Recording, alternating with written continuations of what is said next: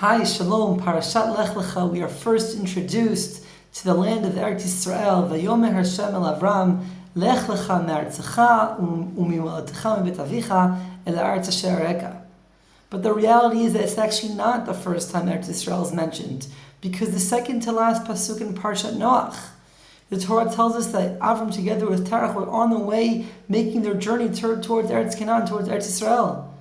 So why is that we make such a big deal as though it's now, it's only that Hashem asked him to come to Eretz Yisrael. He was anyways doing that regardless before Hashem even asked him to do so in this week's parsha.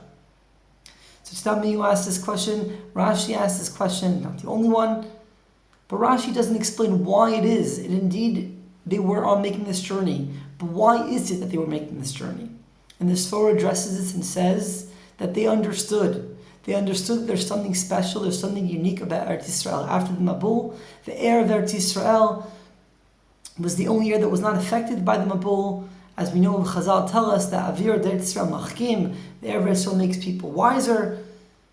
And that is why they make their journey towards Eretz Yisrael.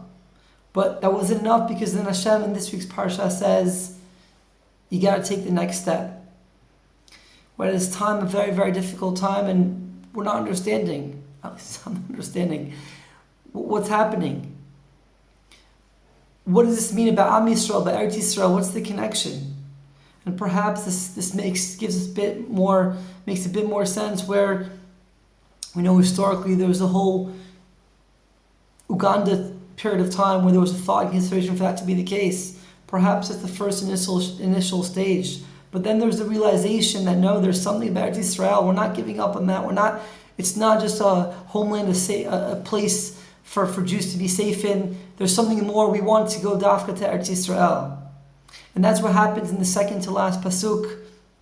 That's what Avram does on his own, second to last pasuk of Parshat Noach.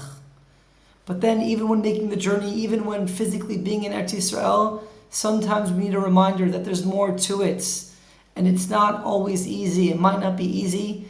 Eretz Yisrael niknet b'yissurin, they're suffering. And we don't even know where we're going.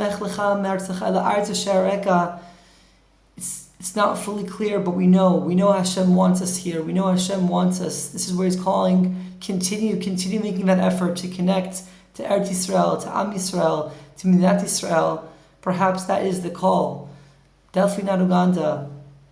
But even with understanding and with being in Eretz Yisrael, there's an added level. There's a bit more. There's more that we need to, to, to invest and put into it, even in these difficult times. Shabbat Shalom.